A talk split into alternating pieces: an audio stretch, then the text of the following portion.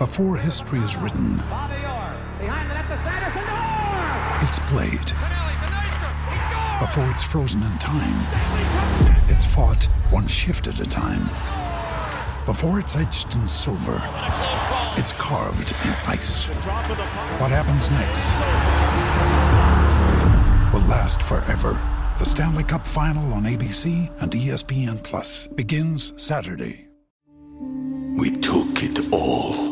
We brought them to our land. An endless night, ember hot and icy cold. The rage of the earth. We made this curse. Carved it in the blood on our backs. We did not see.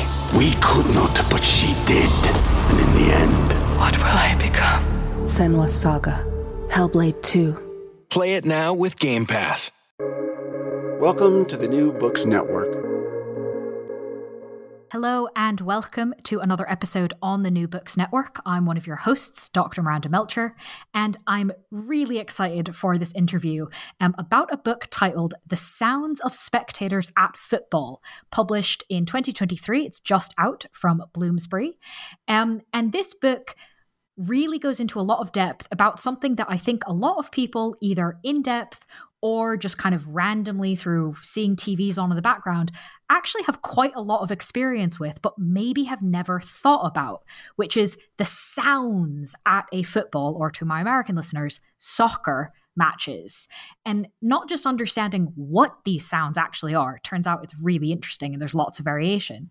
Um, but also how these sounds contribute to the overall experience of what a football match is for people watching, um, whether they're in the stadium or on television, and kind of actually investigating this thing that um, I certainly had never thought about despite encountering myself. So I found this a really interesting analysis and book. Um, and so, Nicolai, I'm really happy to welcome you to the podcast to tell us all about it. Thank you very much. I'm very excited as well, of course. Thank you for the interest and kind introduction. No worries. Um, before we do get into all of the details of the book, I was wondering if maybe you could introduce yourself a little bit and explain why you decided to write this book. Yes, uh, yeah. Well, my name is Nicolai Jørgensgaard Graakjær, and uh, I'm a, a Danish uh, scholar from uh, the University of Aalborg, or Aalborg University, situated in northern Jutland in Denmark. Uh, and I have, uh, yeah, I've studied musicology originally, and and then I studied psychology as a minor subject afterwards, and. Um, uh, while the musicology studies were, of course, very interesting and useful, uh, they, the psychology studies opened my eyes and ears to uh, forms of sound and music that I did not pay much attention during my musicology studies. To be to be honest, because I studied mostly um, musical pieces or artworks that you can listen to with your eyes closed, so to speak. Uh, but the psychology studies uh, opened my ears to all all the sounds and music in our day, everyday life that surrounds us uh, that we may not pay much attention to, but nevertheless has a great impact on on how we yeah see the world to to say it a big in a big way so to speak. Uh, so so that's uh, kind of uh, the background, you could say, my academic background for in, for paying interest to to um, phenomena like like this one encountered in, in this book, um, and more specifically, I would say that uh, uh, that I grew up watching uh, football from England on TV as long back as I remember, as I was a little kid. Uh, the fact is that since 1969, uh, the Danish Broadcasting Corporation, uh, as a public service um, provider in Denmark, equivalent to the BBC, I guess, provided us with live football every Saturday from England, only from England. So, so I grew uh, so, sort of into an interest to to English football and and have listened to numerous matches over the years uh, as a kid, and then uh, as a scholar, I sort of began to think about those, you know, matches and the sounds of those matches because they were uh, very intriguing and nice to watch in in numerous ways also. But uh, this the sound. Uh, of the matches then uh, came back to me as I studied psychology and were grown up, so to speak, uh, and uh, and then um, yeah, I thought it uh, in a way uh, natural to to pay an interest to this uh, in in a scholar in a scholarly fashion. And also, then I started to look into what has been written about this phenomena uh, beforehand. That's that's uh, uh, Uh, a good start, I guess, uh, on any uh, topic. and I found out that while there's a lot of comments on the importance of the sounds at football, there's actually very little scholarly insights into what are these sounds, what are the significance of the sounds, how and where are they distributed, and so on and so forth. So, in a way, I thought there was a, a lacuna here uh, to to to be to be explored because uh, I agree that the sounds uh, are important uh, and uh, and uh, yeah have importance and importance and significance, but but it but we need to understand what what is the importance and how are they actually significant these sounds. So so that's kind of the background for for me to uh, to pay an interest into this this topic. Yeah. Mm. Thank you for explaining that. I think it's really interesting to kind of see the different strands that bring people to um, a book like this. And um, certainly, having read it, uh, it's not surprising to me that it was football matches and the sounds were something that you grew up with um, watching because of kind of how the amount of detail that you pay to the spectator experience um, really comes through. But in some ways, that actually makes my next question uh, I'm even more curious about because at least when I picked this book up, one of my immediate questions was, how in the hell are you looking at sounds of spectators in football, even if you're just focusing on the English Premier League? how are you looking at all the matches? I mean, goodness, that's a lot of football. How do you possibly get your head round this concept and not end up with a book that's, you know, 12,000 pages long? Um, and so I uh, then in reading the book, I was like, of course, case studies. Well, that that's an obvious sort of methodological um, way in. So can you tell us which case studies you did end up using in the book and how did you choose them? Yes, you're right uh, in in that the phenomena is overwhelming in, in many respects. So so my strategy was simply to yeah pick pick a few cases and work out from there, so to speak. And uh, yeah, and then I sampled uh, a, a, a, small handful or a big handful uh, of cases based on partly on convenience, I guess, because as I grew up uh, watching soccer of football on TV, I I grew an interest or became a, a fan of Tottenham Hotspurs uh, for various reasons. Uh, and I would say this is not a book on the sounds of Tottenham Hotspurs, but the sounds of Tottenham Hotspurs uh, are, you know, the examples throughout and the case uh, matches throughout. I guess uh, you could say that there's nothing in a way and maybe I'm I'm uh, hurting some uh, Tottenham Hotspur fans now, but I, I suppose there's nothing uh, really original about the sounds produced by exactly Tottenham Hotspur spectators. So, so I think the the case the cases are are pretty generic, you could say, uh, you know, generalizable to to other cases, at least in England. So, so I chose the cases uh, because uh, it was relatively convenient for me to get access to the to the matches in England and to the um, to the televised uh, versions of the same matches. So, so specifically, I have three pairs of matches. You could say uh, three games that I've watched uh, in England. I was at the stadium myself. Uh, one Tottenham Leicester in 2016, then a, a, game between Tottenham and Liverpool the year after, and in 2019, I, I observed a, a match between Tottenham and Chelsea, and all three matches were at the home stadium of Tottenham Hotspurs. And then I when I came home, I obtained a, a, a, televised version of each of these three matches, so I could compare uh, the uh, the sounds from the actual stadium, which I observed and listened to uh, when I was there, and then compare the sounds to the the televised um, version of the three matches. Uh, and and these three pairs of matches were also uh, selected because, as it turns out, and incidentally, I guess, uh, Tottenham Hotspurs played at three different stadiums in this period, which made it quite interesting to, you know, listen to the same supporters not exactly the same uh, 40,000 supporters necessarily, but the same tunes and songs and, and chants and so on and so forth in three different settings because they, the first one they played at the, the old White Hart Lane Stadium, which were, were then rebuilt. And during the rebuild of the new stadium, which is, is situated uh, at the same location at the White Hart Lane, um, stadium. They played at Wembley Stadium, also in London, but uh, some miles away. And then they returned to the new stadium for the last of the three matches. So, so there's three three pairs of matches in three different stadium settings, but uh, still the same home team. So that's quite a, a, unique sample, I guess.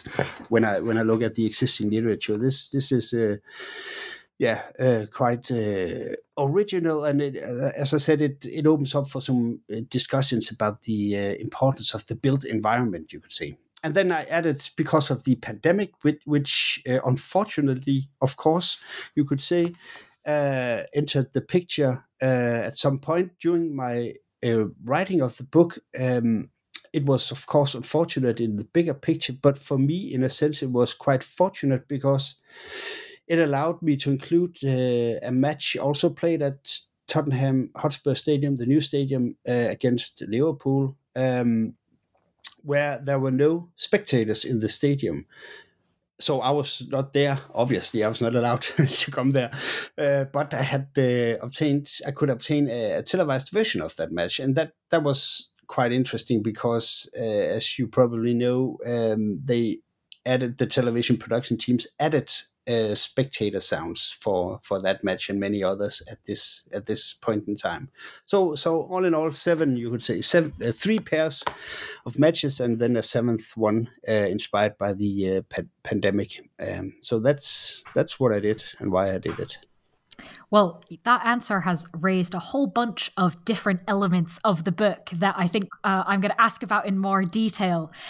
Um, so, first off, uh, looking at these pairs uh, in particular, uh, you have developed, I found very helpfully, a typology of sound from the perspective of the spectators. Um, because I think one of the things that um, is clear, sort of no matter how you're watching a football match, is that there is a lot of sound, and quite often it's kind of unintelligible. It's all blending together in some sort of way. And if you're watching a match for the very first time, there's a it sounds like chaos and so quite helpfully you systematize that chaos and explain actually what are the different components um, that are happening so i'm wondering if you could introduce that typology of sound to us yes uh, there's uh, an overall typology of the sound present in the stadium and in the televised broadcast. And then there's a more specific typology of the sounds of spectators when you zoom in on, on those. If we start with the overall typology, then uh, in the stadium setting, well, obviously there are the sounds of the spectators, but there's also the sounds of what I uh, coin performers, uh, those players on the field and the referee. Uh, most significantly, uh, so that's another group of sounds, uh, and then there's what I call organizer sounds that that in the stadium setting would be you know the announcement uh, system uh, the announcer. And also music played before in between the two halves of the match and after the match that will also uh, qualify as as organizer music. So so these are three you know categories of or types of sounds sounds that are present in the stadium environment and these sounds are then televised uh, in certain ways. And maybe we could get back to what is specific about this televisation uh, or the televised uh, product here. But but uh, in addition to those three categories, there are two other forms. Uh, one more important than the other, perhaps, but that's the commentators. Obviously, when you watch the match on on television, there, there's a commentary, usually two commentators, and then there are also some uh, sound signals or small musical signals to to indicate, for example, a goal scored in a, another another contemporary match. Uh, but these these are, are quite rare sounds. So the the commentary are always the the predominant uh, television sound, you could say. So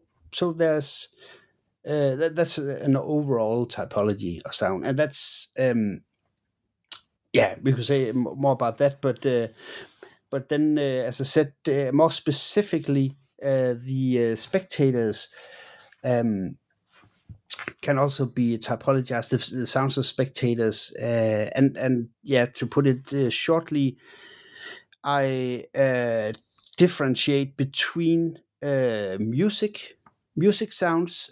that's of obviously when when spectators are singing uh, chanting, um, and and apart from music, there are what I call object sounds, sounds produced by uh, objects uh, moving together. Uh, that could be a lot of things, but mostly uh, at football and from the spectators, it's clapping. That's uh, the, uh, yeah the, the prime example of object sounds, and then there are vo- what I call just vocal sounds, as that is vocal sounds that are not music, uh, not singing, but talk, chatter, shout, shouting, interjections, uh, uh, you know, ooh or ah or booing or whatever. Sounds that are not, uh, you know, musical in the sense they have no distinct timbre or rhythm or or anything like that. So that there's three basic types of uh, spectator sounds. And then there are some intermediate forms. Uh, sometimes spectators clap uh, with a distinct rhythmic figurations, and that is a sort of musical object sounds, I would say. And sometimes the shouting um, transforms into rhythmic shouting, also not just chaotic sounds like you mentioned before, but but organized somehow in in rhythmic configuration, and that would qualify as musical vocal sounds. So there are three main categories and two intermediate, you know, uh, categories, if that makes sense. yeah. So. yeah. yeah, it does. And thinking about what you said earlier, um, it sounds like these categories are not specific to a particular team. It's not these are the categories for Spurs fans. Liverpool fans would have different categories. Yeah, yeah. Okay, uh, interesting. Yeah, no, no, the uh, yeah, so the, the categories here are uh, are the same across English supporters uh, I would argue. Um, regarding object sounds, uh, there there's a, an important an important uh, thing here because normally uh, and traditionally there there's been no acceptance. Also, there's also regulations on on behalf of the uh, authorities and the uh, stadiums. You're not allowed to bring in drums, for example, trumpets or musical inter- instruments.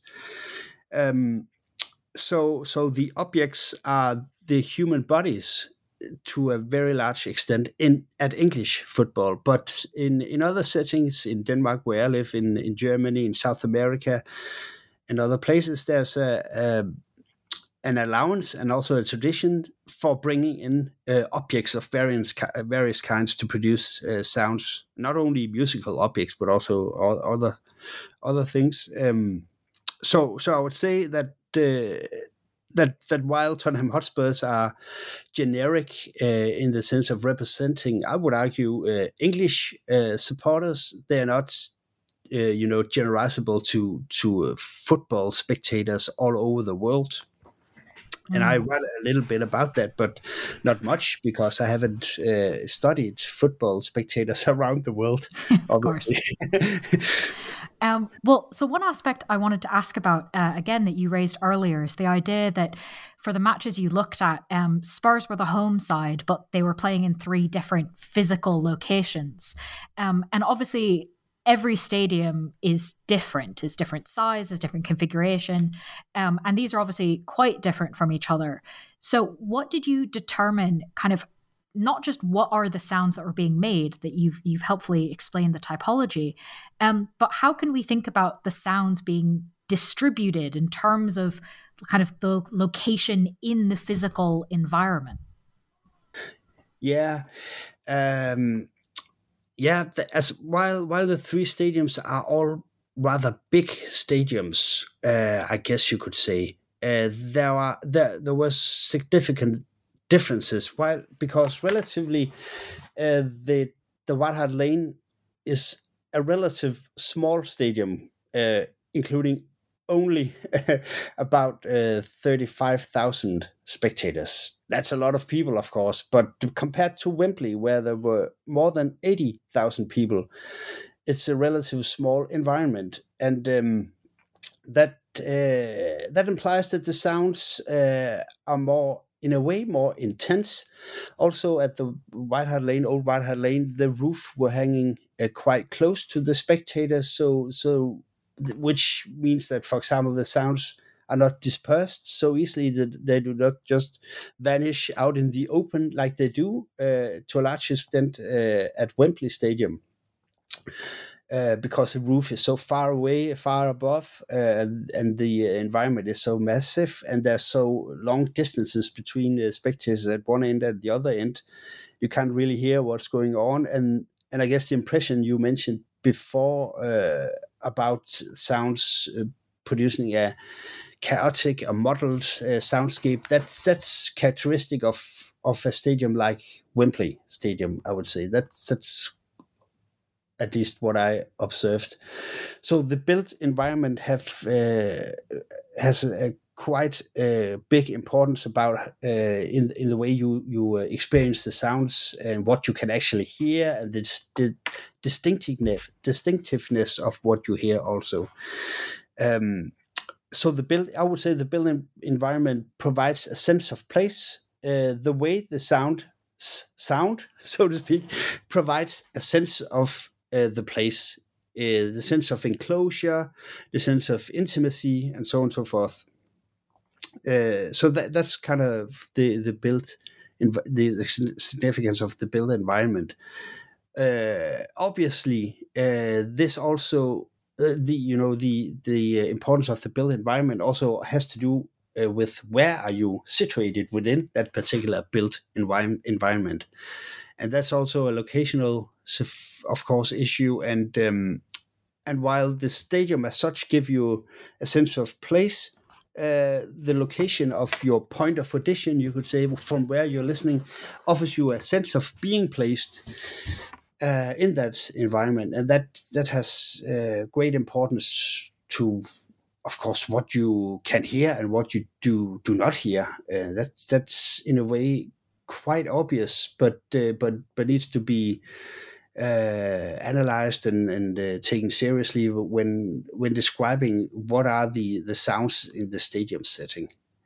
Uh, mm. Just to give you shortly an example, at the uh, Tottenham mm-hmm. Leicester match, I, I sat um, uh, very close to the uh, Leicester away fans, and all I could hear uh, were were the Leicester fans chanting and singing throughout the match massively uh, in the in the uh, relatively little White Hart Lane stadium. So while it was a, a little relatively small or little environment, I could could actually not hear the Tottenham supporters because uh, the Leicester fans provided us a sound wall, you could say, uh, that uh, you know refrained me from getting access to the sounds of Tottenham spectators. So uh, so f- the the experience in the stadium were highly uh, influenced by uh, the production of sounds by the away fans, and that's that's quite interesting because of course they are quite massively outnumbered by spectators uh, for Tottenham Hotspurs in the stadium setting. But my particular point of audition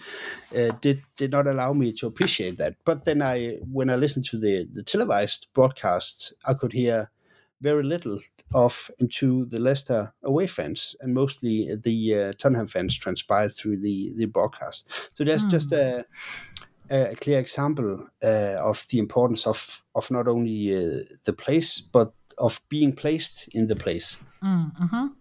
And I think similar to that, it's, as you said, sort of an obvious thing, but nevertheless not always something we factor in when analyzing. Um, can you speak to the timing of sounds in yes. terms of the placement in the stadium? Yes. Um, I, I develop a, a, sort of typology here again. I guess I, I like providing providing some uh, typologies here, but uh, but I think it's legitimate to, to say that some of the sounds produced by spectators are are relatively uh, uh irrelevant, so to speak, in terms of uh, their uh, you know in terms of how they relate to match incidents. If we look at, look at what's happening in the match, some of the sounds are pretty much unrelated, and I would call them loosely coupled. Uh, they they emerge because Tottenham Hotspurs are playing a home match, uh, and I provide the example of oh when the Spurs go marching in. That's a regular uh, tune, a signature tune, you could say, or a, a, sound brand almost for the spectators of Tottenham Hotspurs.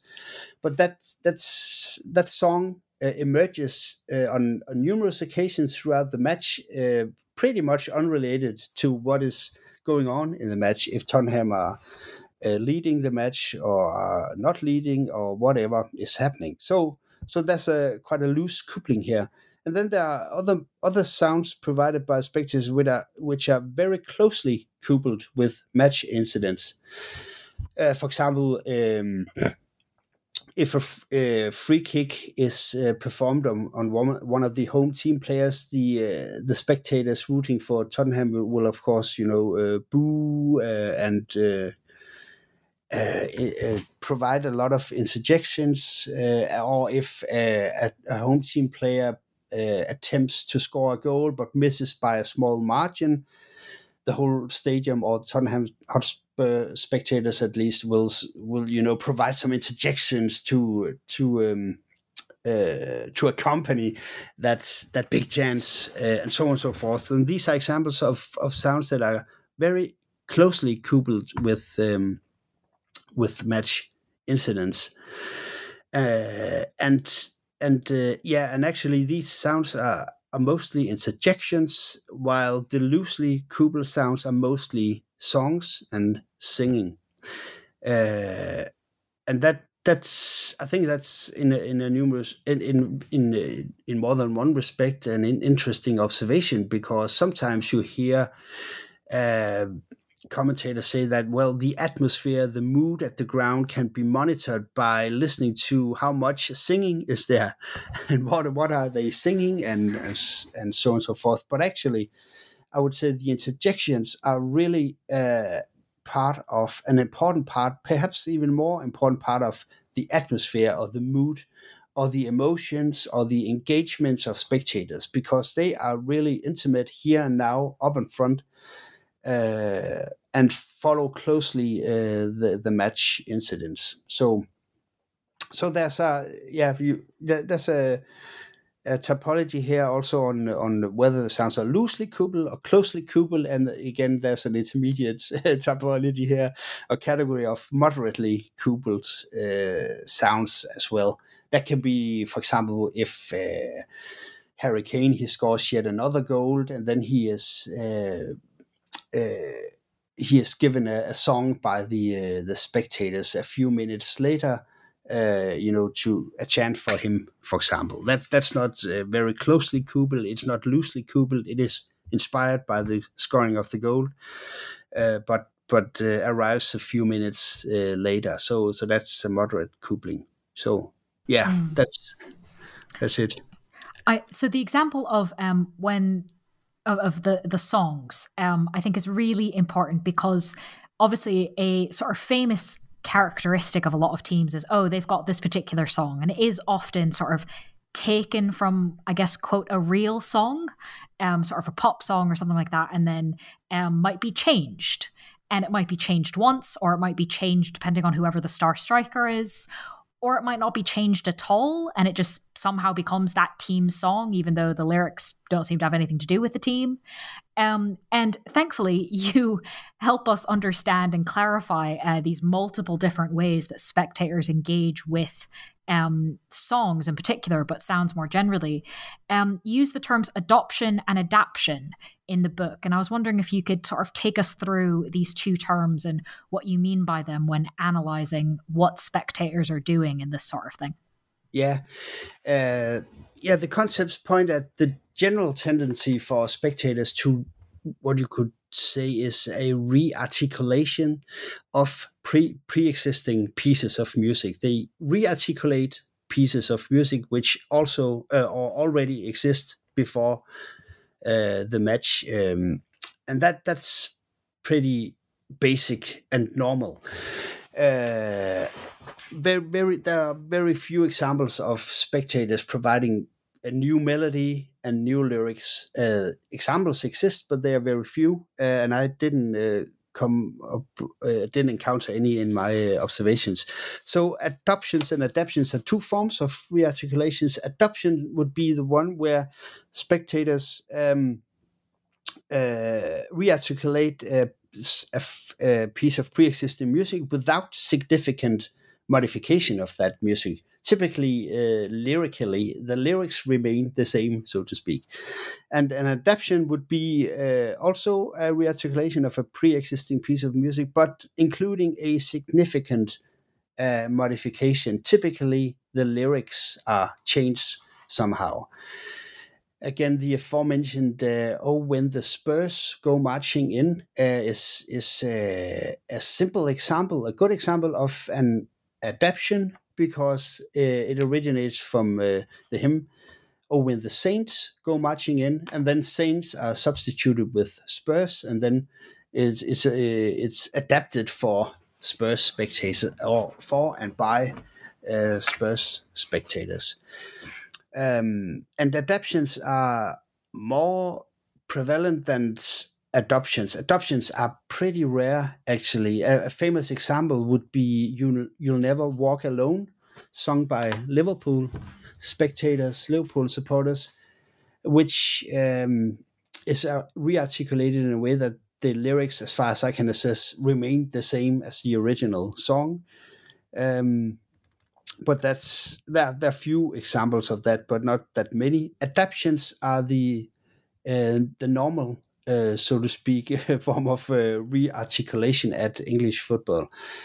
And and adaptations are also an uh, a phenomena or a process whereby spectators can indicate, you know, their wit and humor and irony and so on and so forth, because they make up uh, make make up. Uh, uh, funny or witty or ironic um, uh, lyrics for an existing melody. So the melody actually, the, the pre-existing melody is just a, a carrier, uh, and it's a convenient one because most people know this melody.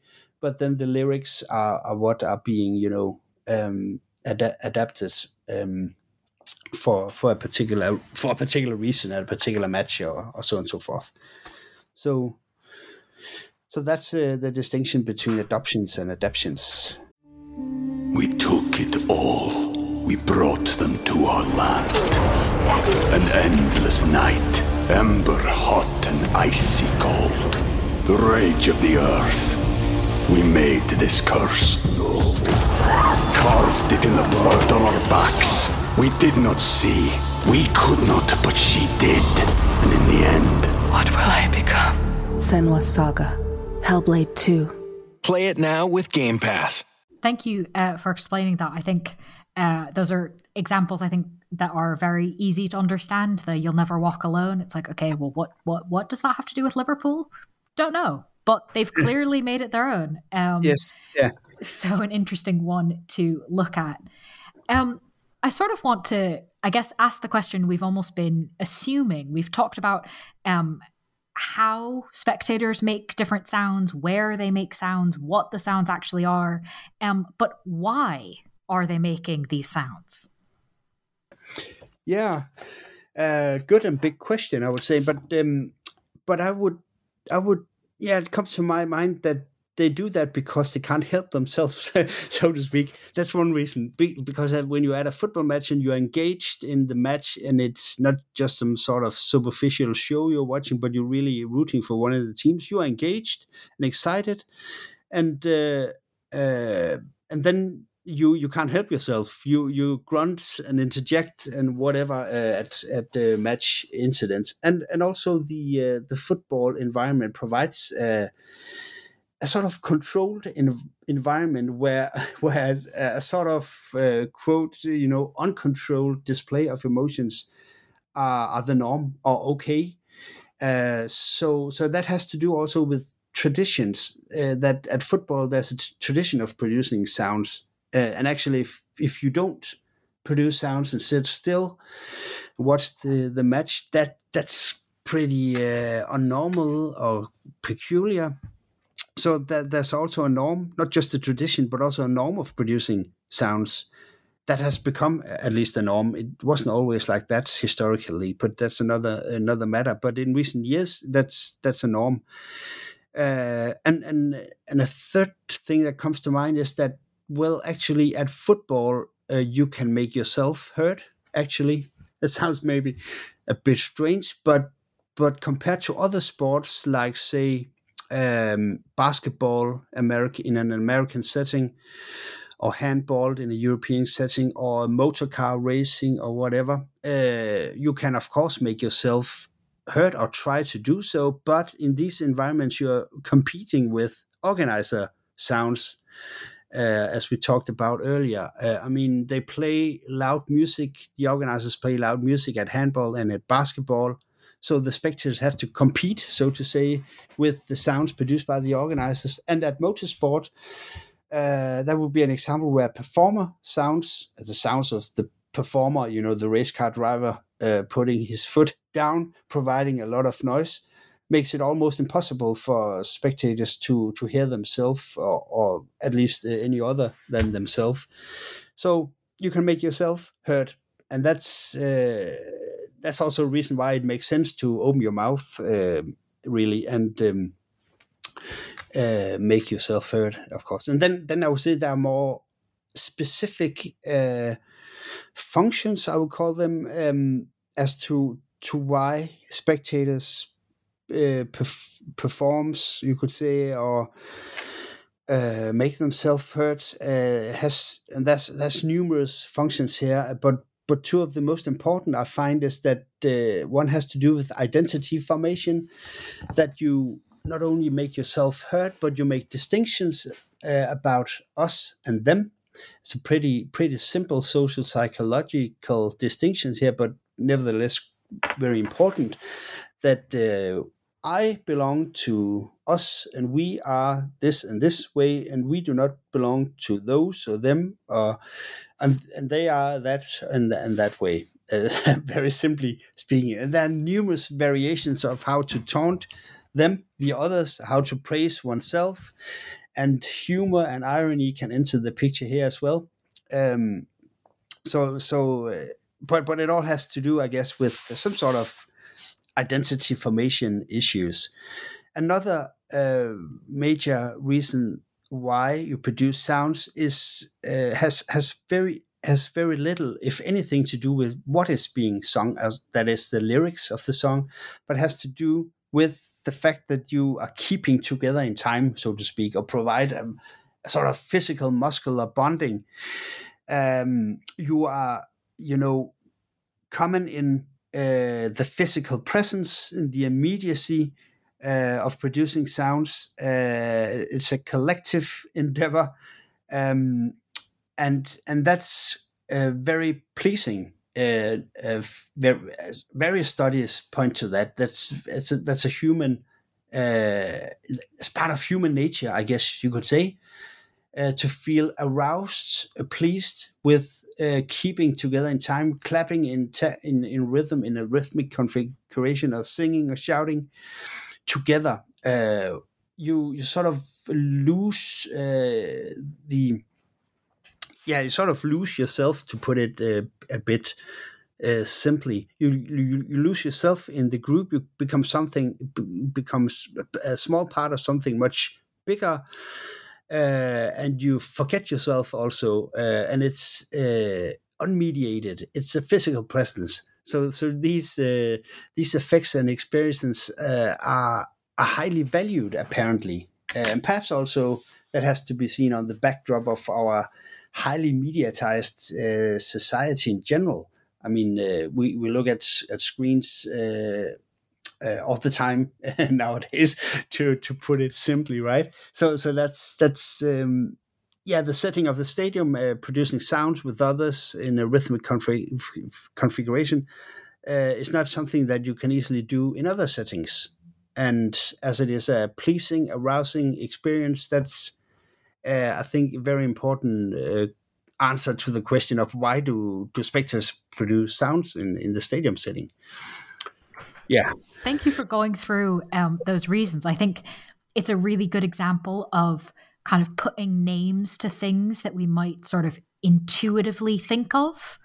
Um, but of course, if we don't have names for them, then we're not analyzing them very effectively. So it's helpful to kind of hear you explain them um, like that. But I obviously now want to turn to that idea that you've just raised that kind of we look at screens all the time, everything's very mediatized. Um, because you've already, in fact, given us an example from one of your pairings um, that when you went to the match against Leicester, uh, you mostly were hearing the away fans. But when you watched it back on television, in fact, you could then hear the Spurs fans. So obviously the experience and the sounds of football matches is quite different for spectators physically there versus watching on TV. Um, but maybe you could tell us some of kind of the top differences that you notice between the two and explain sort of why you think those things are so different. Yeah, uh, yeah. In, in, the televised broadcast of the match, there's uh, certainly not as much a sense of place and a sense of being placed as we talked about earlier, uh, and that's uh, yeah, uh, technically uh, the the result of the television production teams using multiple simultaneously operating microphones. So there's a, there's numerous microphones around the stadium, and uh, and they are uh, operating simultaneously uh, and capture you know sounds from from all over the stadium and blend them together in in one uh, soundscape offered for the t- television audience. So. So uh, aspects of location are, are lost, so to speak. You can't hear from where the sounds are originating, apart from the general fact that they originate from the stadium environment. So, so that's of course a very big difference, and it also points to the fact that that the televised sounds are of course not real.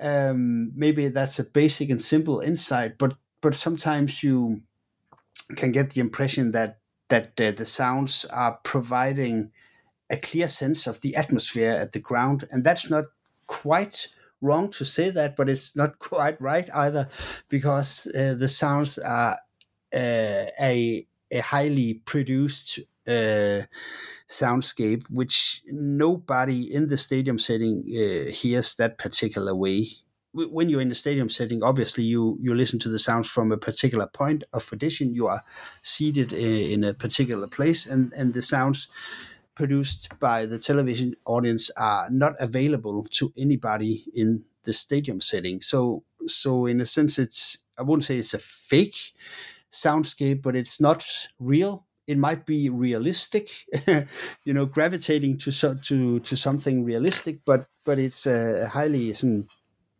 yeah, uh, produced, uh, of course, uh, soundscape.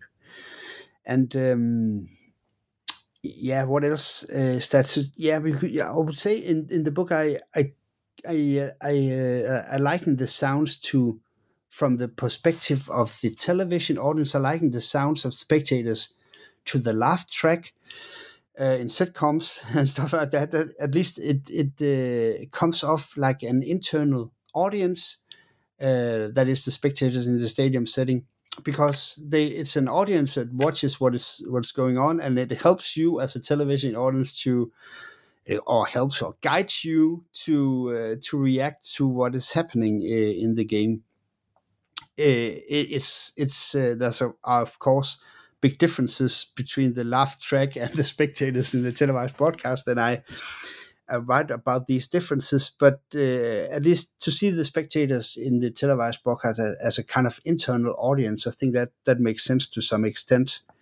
And uh, and interestingly, they they function like what I coin an an uh, auditory seismometer.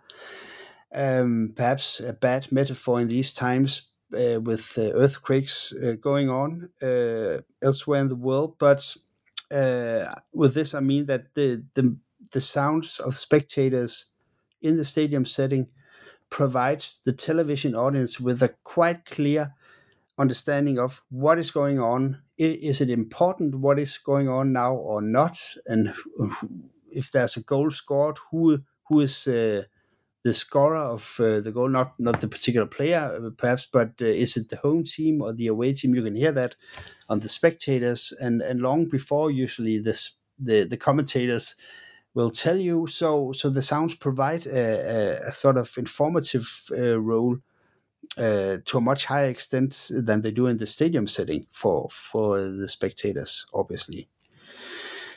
Yeah. Um, can you can you tell us about that sort of mapping piece of it? Because I, I found that really interesting and had never really thought about. H- how does that work? Oh, the mapping. Uh, yeah, as yeah, the sounds of spectators as they are you know obtained from multiple uh, microphones around this the stadium the the sounds of the home team crowd will predominate or be the predominant source of of sounds so if there's jubilation uh, in the televised broadcast that means that something good has happened to the home team or something bad has happened to the team to put it simply. That's a code a, sim- a simple code but a, an operational code. So you can actually uh, follow along the match without uh, looking at it and you don't even need the commentators. You don't have to pay attention to to the commentators. You just sit and do something else and listen to the match and you have a quite a clear and good understanding of what is going on based on the quality uh, of the sounds. And um, it not so much about what is being sung, the lyrics of the song, because that's a major difference. Also, uh, whereas you in the stadium setting are able to to hear the lyrics of of at least some songs, depending on where you're at. For example, I could hear the lyrics of all the Leicester away team fans uh, uh, singing. Uh, these uh, this dimension of the singing and chanting are lost to the television audience, almost lost uh, sometimes uh, the the lyrics will transpire, but usually they they'll get muddled uh, because of the uh, the multiple uh, operating microphones. So it's it's more the raw and the booing and the clapping and those sort of things, the optic sounds and vocal sounds that provides the, the television audience with a with a quite I would say quite clear understanding of what is what is going on. So you're able to listen to the match with your back to the uh, to the screen, uh, and you can call this a sort of standby listening. You have a half ear to to the match, and uh, if anything interesting uh, happens, you can hear uh, the the, um, the the spectators beginning to to roar or, or whatever. So. And, and this is of course the commentators also provide information, but you don't have to listen to the lyrics to them to, of, to, to them. You can pay attention to to something else. You can read a book. Actually it's hard to read a book and pay attention to the lyrics of something of, of some sounds. So that would be a, an example of an a listening attitude that's quite functional. Uh, so which works because there's uh, there's this internal audience so to speak of the spectators in the match uh, whose sounds are so uh, simply coded and effectively coded that you can rely on them to a high degree. Yeah. Thank you. I think the coding is um, really interesting because you're absolutely right, right? You can quite often sort of listen to the background and know what's happening because of um, exactly how this sound is being used, which makes it all the more interesting to think about your seventh case, right? When there was no spectators, there was no sound, um, and so there was fake sound. Um, what did you, given kind of how in so much detail that you understand these sounds and have the different typologies for understanding them. Um, what do you think of these artificial sounds and what can we learn from them? Well, I think in a way that the sounds, the the artificial or added sounds actually highlights the fact that the spectators originally and always have been an internal audience from the perspective of the television production team and also from the perspective of the television audience. So apparently, um, uh, most uh, television spectators or the television audience accepted to have uh, these added sounds included, uh, although it was quite obvious that there were no spectators in the stadium setting. That that quite uh, quickly became a norm, at least uh, from the from the matches I saw from the English Premier League. I think it's not it's not quite clear here. Some some uh, uh, opposed this idea and and so on and so forth, but the majority of spectators, you know, sort of accepted it because um, if the sounds were not there, that would be even worse, apparently. Uh, so so the sounds also have a, a sort of masking function here, you could argue, because if the sounds were not there, the, the game would sound like a training match or training exercise, I guess. Uh, the spectators, the internal audience are highly important to uh, provide a sense of something important is going on here. And if the sounds are not there, this importance uh, is lost to the television audience. I don't I don't think you can say that the sounds are that important to the players. That's of course debatable, discussable. But from the matches I saw, uh, the quality of the game was not significantly lower. Uh, my point is that the players they played like they used to, uh, simply put. Uh, but the television audience didn't uh, like what they saw. They didn't perhaps uh, even more importantly, did not like what they heard. So they needed these uh, added added sounds, and that that, that points to, I guess, uh, the fact that this is uh, from the television production team and an internal audience, and also from from the perspective of of television viewers. Uh, yeah, and um, but yeah, I think it's it's the process by which the the sounds were added was also uh, quite interesting because the sounds were uh, added from uh, the computer video game FIFA.